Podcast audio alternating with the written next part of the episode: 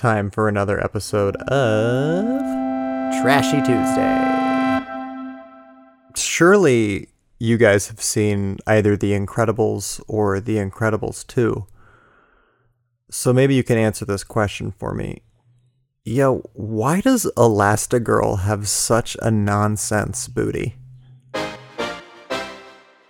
I'm not saying that a snowball has much of a chance of survival in hell, but like what do you think it would be like for the rest of us? Like it's it's nothing but fire.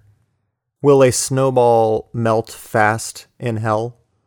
Yes. Much faster than you? Not really.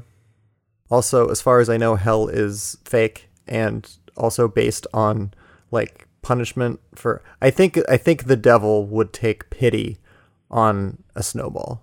That's what I think.